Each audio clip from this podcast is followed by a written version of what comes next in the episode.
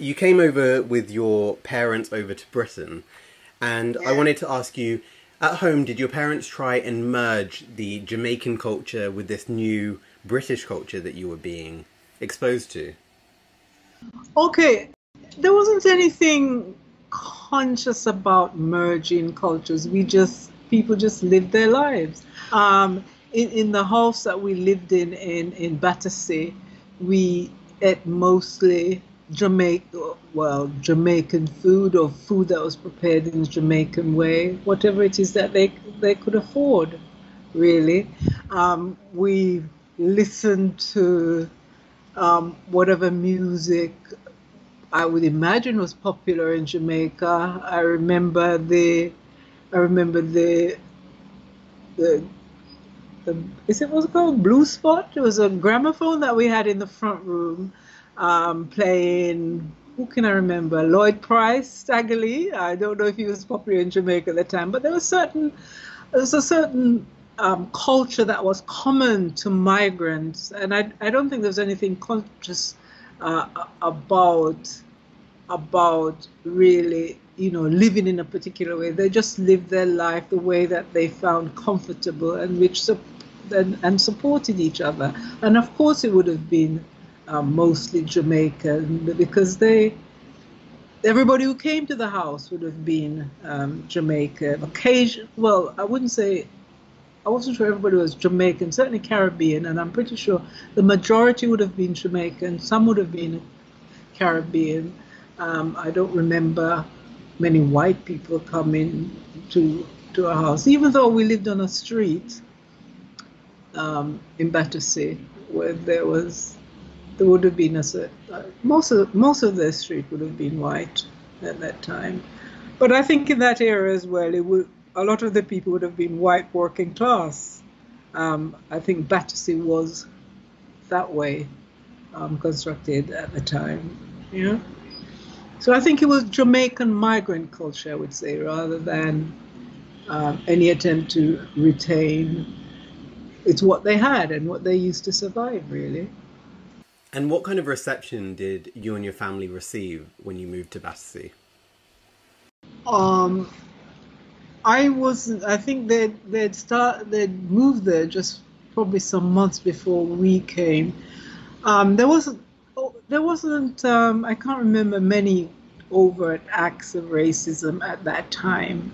I think there were there there'd been talk about that kind of thing before and I know that that happened in Notting Hill, but we I didn't experience it um, so overtly um, in Battersea. There was a certain amount of that in school, you know, being called names, you know, like wog, those, those that kind of thing with, with the children. But certainly on on the street where I lived, I don't remember um, much of that. Um, um, quite the opposite in a different kind of way. I know that we were we were certainly were very poor, and I remember the lady at the at one end of the street, the white family who left um, clothes and shoes for us on the on the doorstep. That that kind of um, I don't know if it was meant to demean, but certainly a recognition that it was a poor family living in that house where we lived. Um, but the outright name calling, I didn't experience it that much on the streets. It was more likely in schools. But then I didn't really go out very much. And could you talk to me about how you got involved with the Black Panthers and the first time that you were aware of the movement? Oh, you! I remember I came to England when I was nine, so I had I went through one year of primary schooling, and then of course the whole six years in secondary school. So it's a long accumulated period to go from um, coming to coming to England and then becoming involved in the movement. Um, if you look, if I think I talked about in the article I wrote that it wasn't my first example. I think certainly my early experiences at school led me to see that there certain things were not right. The way I was placed in school, um, in primary school, I was from primary school. I was placed in what was then called a secondary modern. I don't remember taking uh, an 11 plus, but I know I must have done at some point because we would have taken it in the last year at school. I don't know what happened to it. My parents were not involved in in my education at all. They didn't really see the need to go, you know, go into the school and talk to the teacher uh, and do any of that stuff, which it seems to be, you know, absolutely necessary, which turned out to be absolutely necessary and is certainly necessary now. So I was placed in the second mo- mo- secondary modern school Lavender Hill School for Girls. I was in the the C stream. I don't think that was the lowest, but it was like the middle stream, the middle middle stream. I think there was probably five streams in the school, and um, I found the work there that it was it wasn't very it was not particularly challenging, and also found the children, a lot of the girls at the school really quite racist. I was always involved in in quite a lot of fights, and um, but I was also good at doing the work. So every year I would be I would be top of the class, and okay, and then eventually I had a P, uh, yes, a PE teacher who I didn't know that directly at the time, but I think she was going to the head teacher and telling and and telling her that she should move me out of that particular stream because every year I'd come top of the class, and eventually, I think it was in the fourth year, after three years in a row, she moved me to the top stream um, I don't know if they were so keen to move me because I was known as somebody who was, was always in fights, really. And those fights are really about children calling me names. So, so I was experiencing that kind of, you know, the casual brutality of young people. So you you you, you asked me what had led me to the um, to the um, to the BPM. So those kind of early experiences uh, of, of, of racism from you know, overt racism of school children, but recognizing that the school system had really, you know, had really misapplied my my abilities uh, to, you know, mis misunderstood my abilities to achieve. And not, I wasn't the only one. There are other black girls in that, that school who could have gone on, and in fact did go on. They went into further education and, and, and had great careers. I was just lucky that one teacher showed an interest in me uh, because I was fighting, really. And she realized I was frustrated, so she kept going to the, the head teacher. So it was that experience, lived experience, but there was also experience from books because I was a great reader. And I discovered my greatest discovery was James Baldwin at that particular time.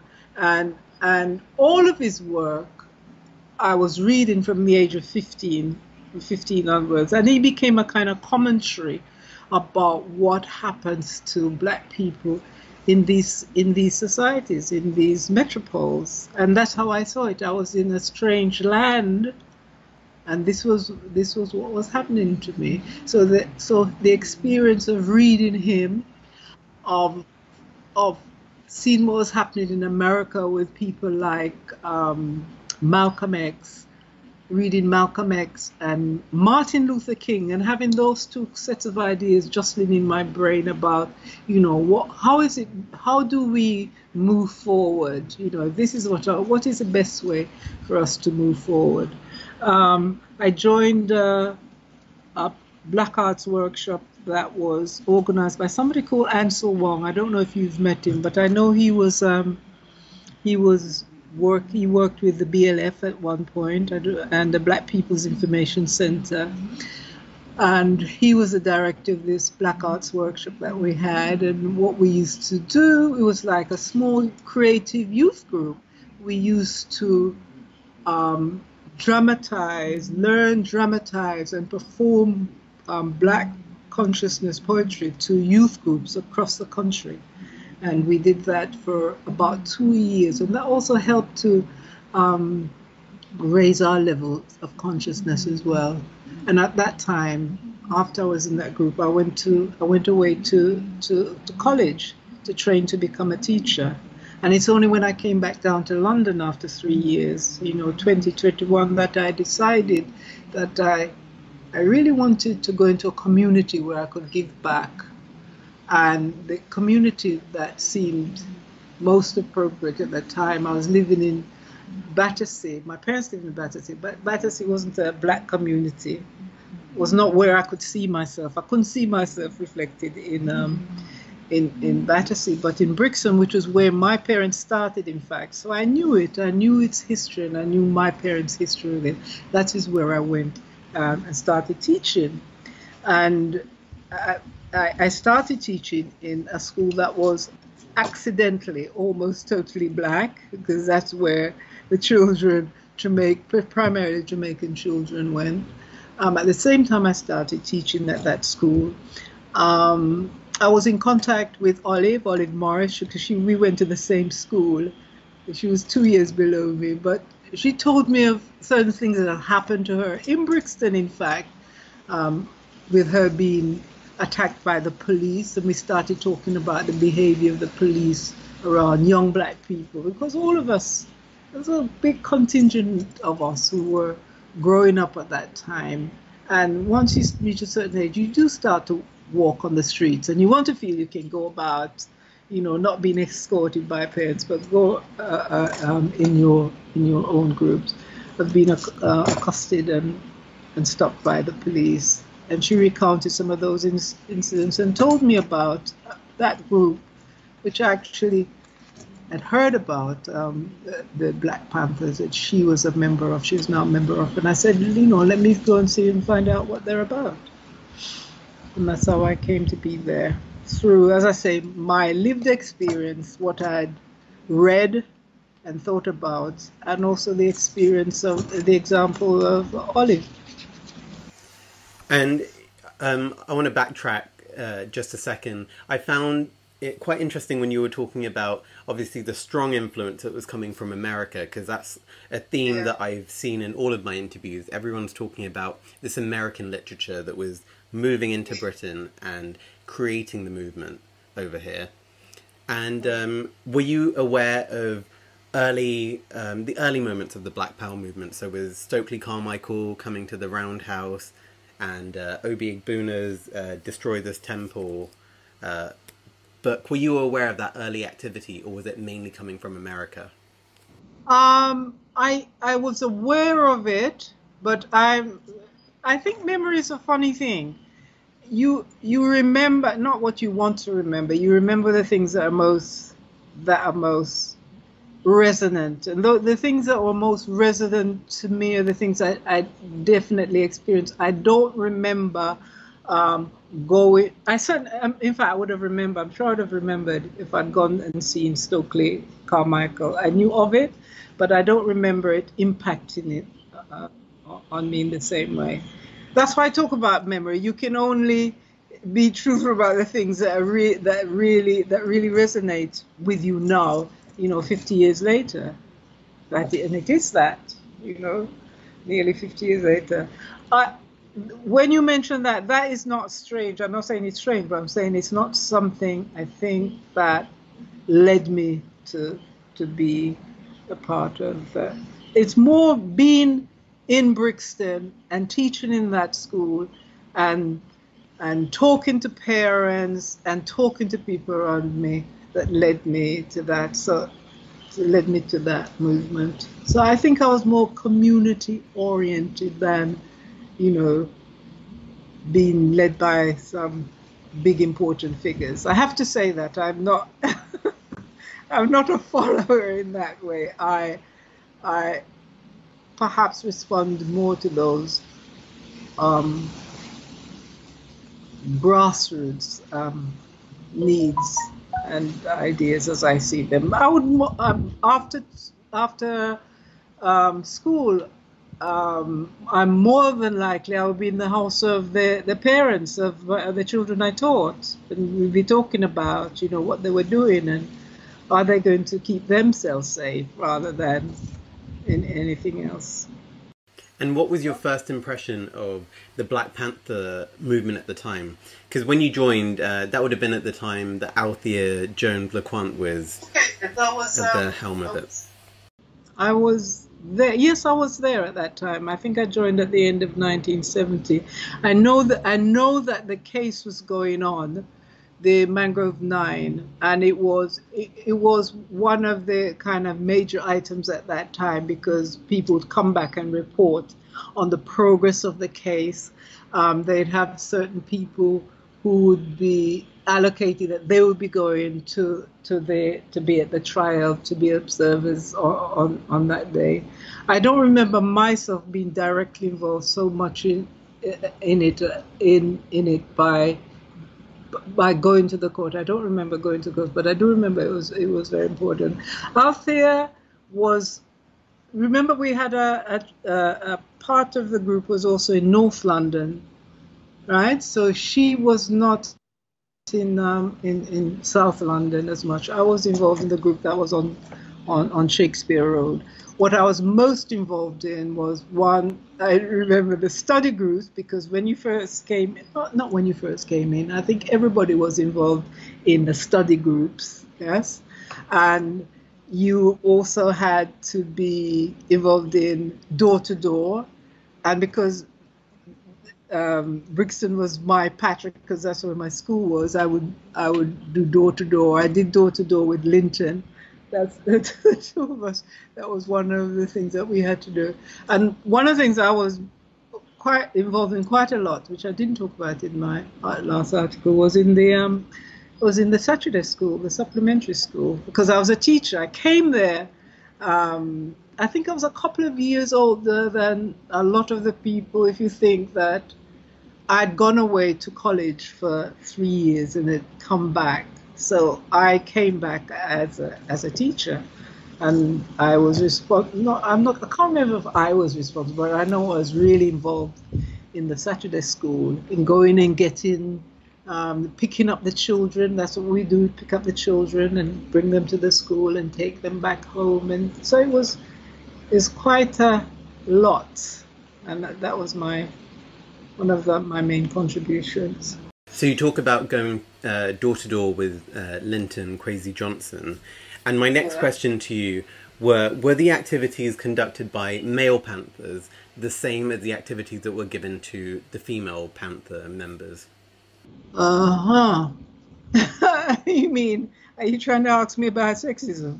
You're going to come to that? Yes. no, we. I think they had male and female groups. I'm trying to remember if that how um, Linton, Linton and I were in a, also in a in an art uh, a poetry group in the Panthers as well. Yeah, you know about that? Yes. So we're in those kind of based on our interests because I was interested in writing poetry and he was, of course, interested in writing poetry and went on to become a poet. Um, but we would there were there probably would have been they would see that there should be male and female going out together, right? Just that would be a better way way to work. I I don't think there was directly. Um, well, it could have been that they saw that the male is a protector, but I don't I don't think so.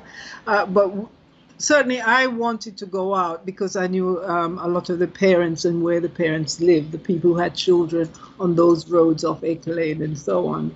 Um, afterwards, uh, I, I, was reading something that suggested to me that maybe some of the members thought that the um, that the school was something that was very female. I at the time I didn't I didn't think that. I don't remember thinking that this was something that only women were involved in, and it might be it might be that women were interested in teaching. I don't know, but I was a teacher and I got involved in that because it allowed me to do some of the things um, I was doing in um, in school in the school I taught in in Brixton.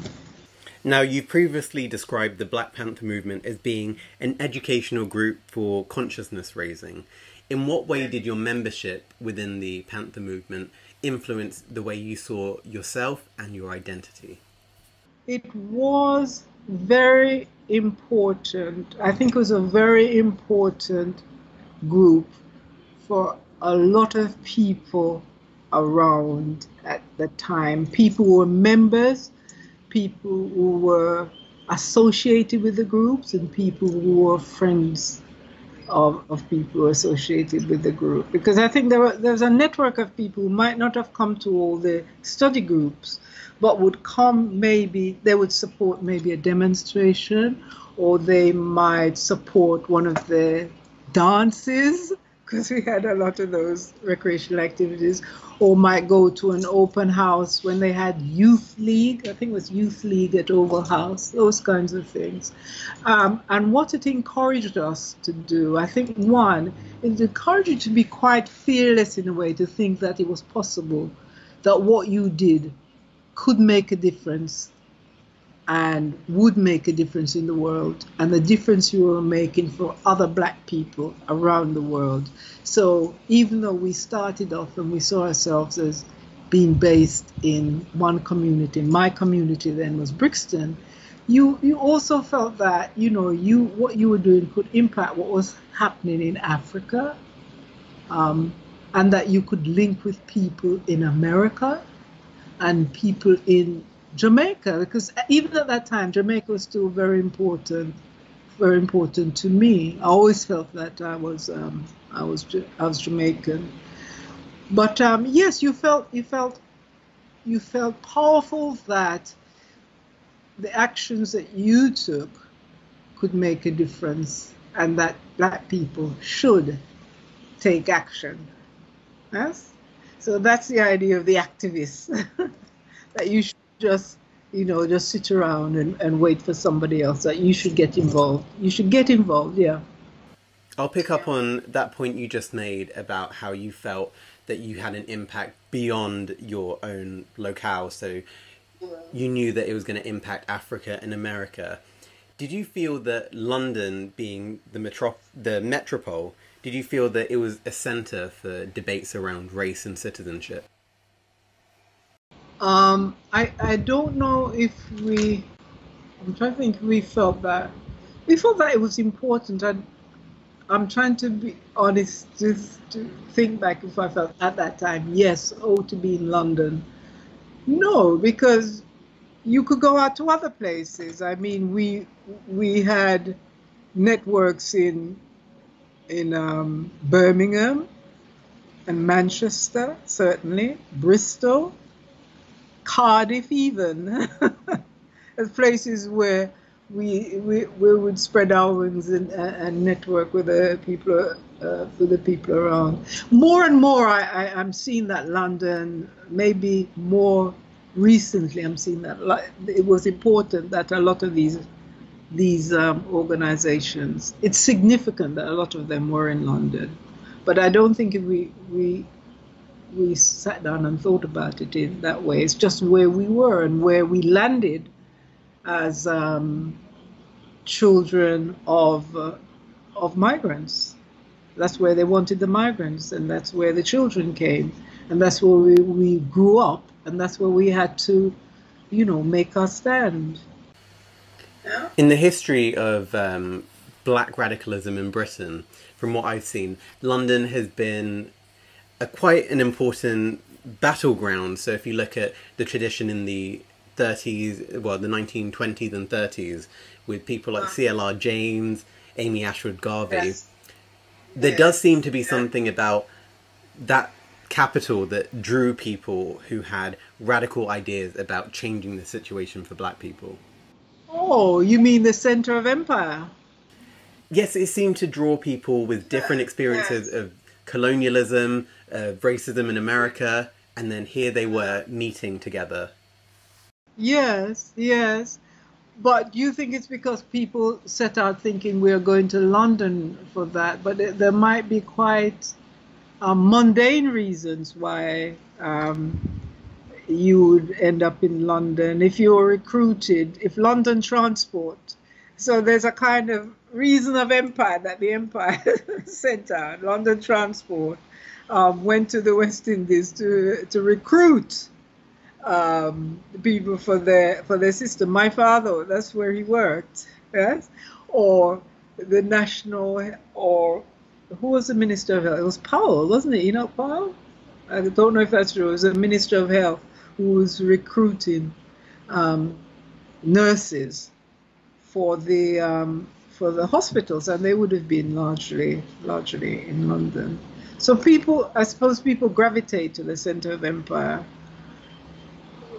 because, and also I think people, you tend to want to be with, and that's the way I felt about Brixton. So you, you want to be in a place where there's a certain kind of comfort and safety and security that you find with people like yourself, especially an atmosphere of hostility as well.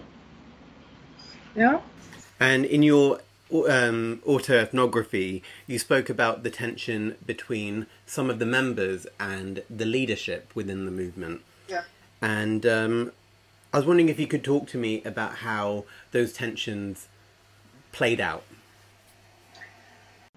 I think the tension was between the leadership who might have been very clear about what they wanted to do and what they wanted to get out of their organization, and there would have been younger members who, who came in with a lot of heat and who really wanted to take on um, take on the system, and who might not have been so clear about about some of the consequences. And let me say, uh, frankly, I think a lot of a lot of people benefit, many of us benefited from the movement, and many of us came to under, get a clearer understanding of our society um, from studying and working in the movement. And some people, I think, benefited materially or even career wise, but I think there are also some young people who were broken. Um, by the movement, I think there are people in when you, for an example, if you talk about um, your attitude towards the police. Yes, um, you can talk about Babylon system and the um, and all those all those names that we call the police and all all of that. But you take that if you're two or three of you are alone at night, or if or if you get stopped by the police, you know, and there's enough of them, you know that if you say certain things or if you do certain things, you're going to get a, you, they will arrest you for obstruction, right? Now, there are ways in which you handle the police. It's only like in a few years later when we had um, more like law centers where you really had information about how you approach the police in order to still maintain your rights, but also do, do it in a way in which it wouldn't be inevitable that you would get you would get arrested. That that's one example. Do you understand what I mean? I don't know if if if you can see, but there there there are, as I said, who took who took the polemics as a way in which they should organize their everyday everyday lives, and it ended up with people getting. Sometimes it might only be you just get um, you might get a record, a police record, which for some young black men is a very, very serious is a very serious blot on your your other prospects. Or people who decided, you know, that it was um, it was petty bourgeois to have an education or to go to university, and bright, bright people never went. Yeah, so if, so that, and but there are other people who might have been saying it was petty bourgeois because they'd had an education. They'd already been to university. So I, I think there were some ways in which the, um, the polemics um, uh, did not really live up to the way people live their lives. Yes? And there are some people who took it um, at, face value. We don't want to kind of valorize uh, uh, way, the way in which we operate and say that there weren't casualties in that way. I really liked um, what you wrote in your journal when you said that people looking at that history shouldn't mm. view it as a monolith. They shouldn't see yeah. that everyone was agreeing on the same ideological debate. And I think it's so important that we include um, discussion about some of the debates that were going on when it came to gender, when it came to generational divide within the movement. So yeah. I think that's an important point to and, and, it wasn't very big because the majority of the membership might have been between 17 and say 21, 22, I was on the older side of that. And also I said because I'd been to I'd been already been to college, so I had an education. I didn't have to, you know, I didn't have any debate about whether I should go to college or not and say, oh, sure, don't bother with that. You know, it's Babylon system. Well, you know, Babylon system, you still you don't want to be to be signing on um, um, forever. Um, so there, there was that. So it had been like 17 to 21. But the older people now, the, the people in the leadership, they would have been like in their late 20s. So it wasn't like a big, you know, that there was a lot of old people. There were certainly enough people who had more, a few more years experiences to to so they're able to make um, better or other judgments. So once the Black Women's Group rose from the ashes, rose from the ashes, as you mentioned. Did you have any um, alliances with white feminist groups, or did you feel that they didn't really care about the black women's uh, experience? But we had uh, links with, because I can even remember from our reading, because we we had um, was really quite inclusive, even though we start the core was um, women from Panthers, and the other women almost immediately people like Gerlin Bean, and she she had come from white women's group, Gail, people from all over became black women from came from all different places, all different spaces to be part of that group. It was the first group. It was the first time that black women were sitting and and talking about some of the things we felt were particularly important um, to us. I mean, some um, there were there are people who are against it. They said we're just you know bourgeois women that we want to meet like that, you know, imitating you know white women and such like. But it was women coming from all over with all different kind of issues.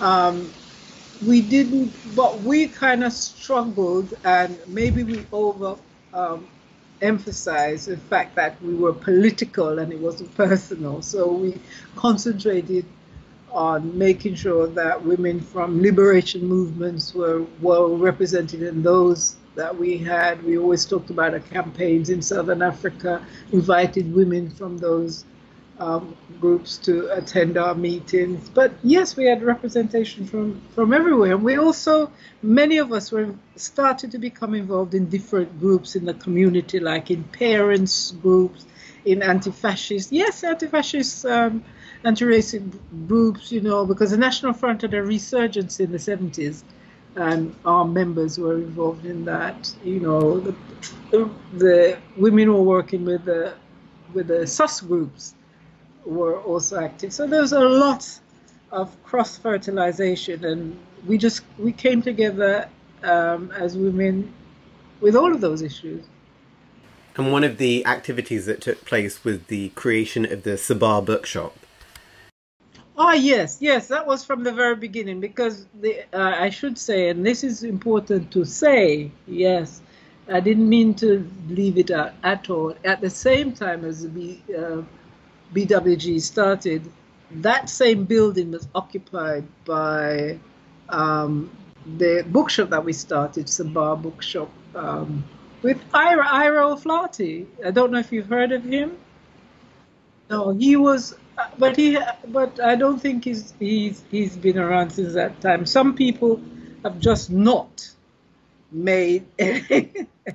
they've left, but let me just say there was a member of the, the Panthers who was also involved in book trading who became central in Sabah Books. Very important in it. Wouldn't have been able to do it without um, his involvement. So people bring their strength, and that, that was his strength. It was the first of its kind in South London, really, because at the time you only had um, New Beacon in North London, you had Bogle L'Ouverture in West London, and you had Sabah Books in, in South London. Yeah.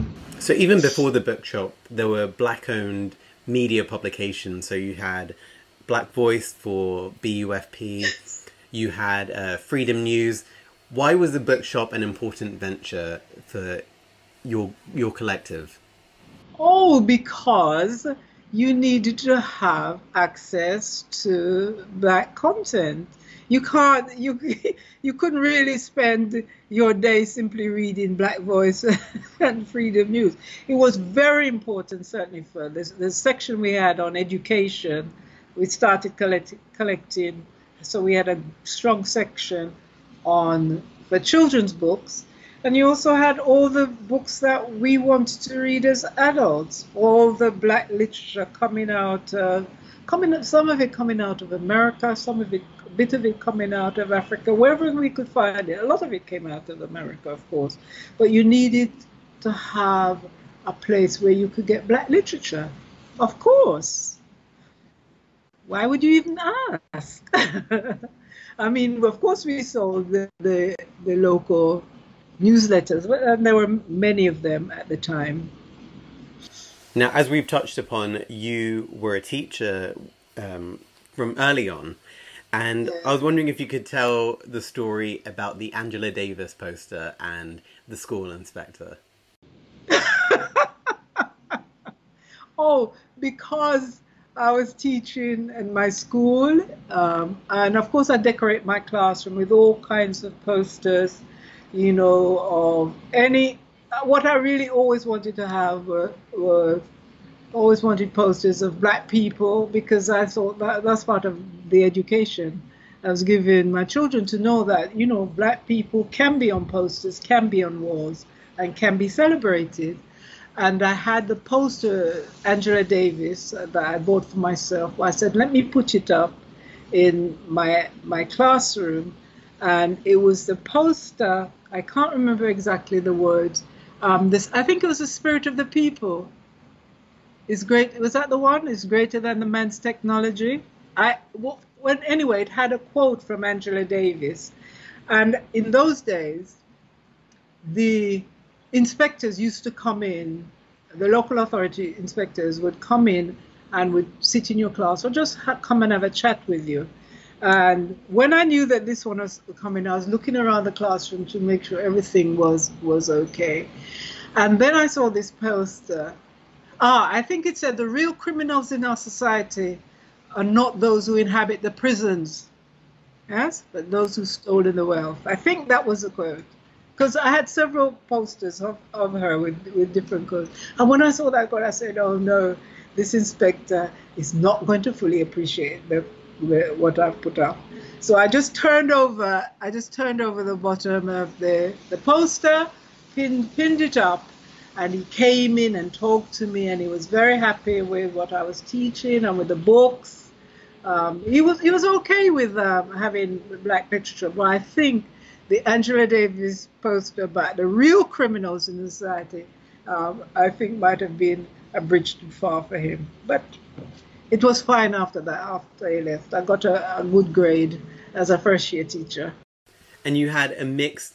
Uh, you had mixed pupils within your class, and you speak about teaching them Black history, listening to yes. Black music during the classes, and today that would be classed as decolonizing the curriculum that's what I realized. You know, when you hear these terms that you know, you say, oh, so that's what they mean. I've heard about this term decolonizing the curriculum. And we're talking about something I was doing in 19, between 1970. I, I taught those children between 1970 and 1975. I was at that school. And, and, and to me, that was, the, that was the only way. You had to teach about the content that was relevant to them. You had to teach about Africa, but not just Africa. Yes, we had the stories about African plants and animals, but also about African people who were free freedom fighters, who were actually fighting to free up their land. So they knew about Mandela and Amilcar Cabral and Samora Machel and those people as well. And, and you and you could you could it's a way in which you can simplify those stories so you talk about people who are fighting to um, to free their land as well as telling them all the you know great ancient stories of you know Shaka Zulu and all those others as well. And also the Jamaican equivalent. So they knew about Marcus Garvey and the Rastafarians and what, you know, the flora and fauna of Jamaica uh, and the Caribbean. And that kind of curriculum, I think, is really is really to strengthen each individual child. The child also needs a kind of defense against the negativity that they were experiencing at that particular time. Negativity that I remembered. I remembered, you know, shouting and somebody was calling me black. They're saying, I'm not black and holding up like um, I think it was a black beret to my. Said, No, I'm not black. And I didn't want the children I was teaching to be going through that and having that sense of, you know, that they weren't um, worthy and so on. And I just think how fortunate those kids must have been because even today we don't get taught black history. So if in 197 in the 1970s you were teaching them black history and we yeah. haven't caught up yet, I don't, I don't know what's happening. Well, I don't. Well, that's why I have to talk about. And and I'm saying that was why the bookshop. That was why the Saturday school was important, and that was why the bookshop um, was important to have those books, and that's why the Black Studies movements and those things that came out of uh, early those early years. That's why it's important. But somewhere along the way, we stopped. I don't know if I don't know why we stopped. May that's another story about when things get um, institutionalized, they kind of lose their way sometimes, I think. Um, we stopped doing that, so we have to go back to decolonizing the, um, the curriculum now. And I wanted to move on to talking a bit about today. And I wanted to ask you do you think black radicalism is still relevant for 21st century Britain? Yeah, of course it is. Of course it is. I think there's never an age where you don't have to um, uh, to make a stand because I think if you don't, sometimes I think it go it goes backwards because if you think about those those earlier times when we when we, we talked about um, opposition to police brutality. I think you still see that now, even today, in America, and I'm sure certain same things in, in, in the UK and in other countries.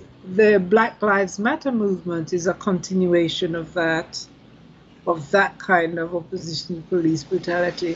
When we were um, making the stands through things like squatting about about bad housing, what could have been worse than the Grenfell fire? In, in looking at something like bad, um, bad housing. When you talk about ESN, that was something else, educationally subnormal schools being stuffed full of black children.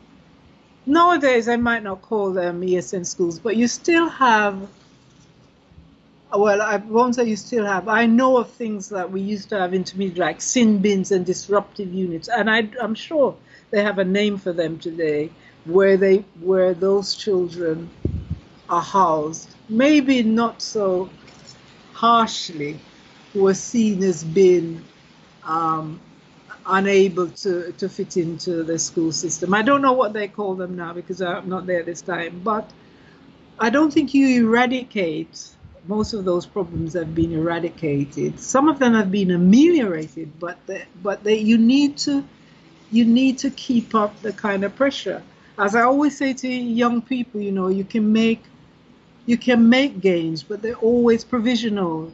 They can always be taken away.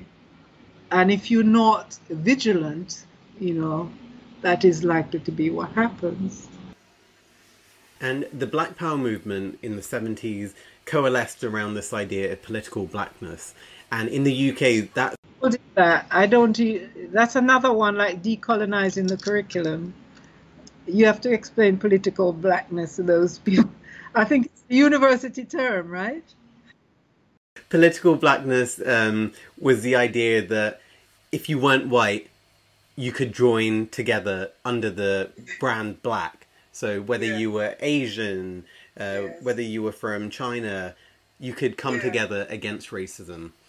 Yes, very good explanation. that that's an issue that's caused a lot of controversy um, in recent years because a lot of oh, a lot of black people today think that there's so so much that differentiates the different groups that they shouldn't be co- uh, collectively uh, acting together. Do you believe political blackness is something that we should aim to do today, or do you think it's something of an era gone by? Oh, I don't, I don't know. I think it was needed at the time. It was very relevant. It's the way you spoke back to empire and the way you understood what um, colonialism and imperialism actually meant. Because, as we said then, um, we're here because you were there. And they didn't just go into Africa, they went into Asia, and they went into certainly went into China, Southeast Asia, and all those other places.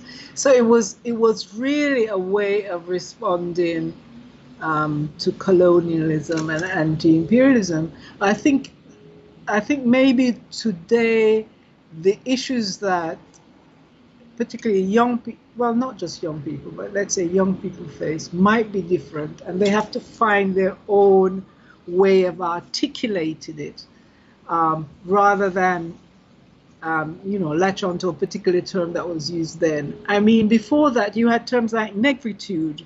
Yes, we don't say that negritude was uh, a terrible term. I think it was it was good and it was right for its time.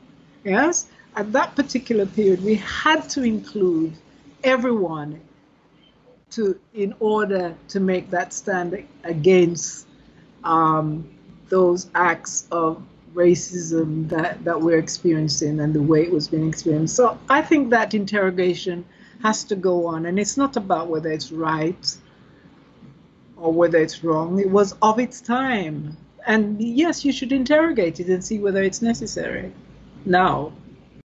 And we see that today again, black women are still the most marginalized group in society. What is your message to the black women of today, and how would you advise them to move forward? You've always been like the bedrock of of all the, the struggles that black people have waged, certainly in in the UK. That hasn't always been recognized, but and it's not. Um, and we've like myself, we've been through one phase of it, but as Stella would say, a luta continua. It still goes on, and that we've made some gains, but they are provisional, and there's lots more work that needs to be done, and you have to you have to continue, but but recognize that there's no you don't have to make any apologies for what you do. Is that you are you know, we are strong and fierce people. Dr. Beverly Bryan, thank you so much for agreeing to this interview.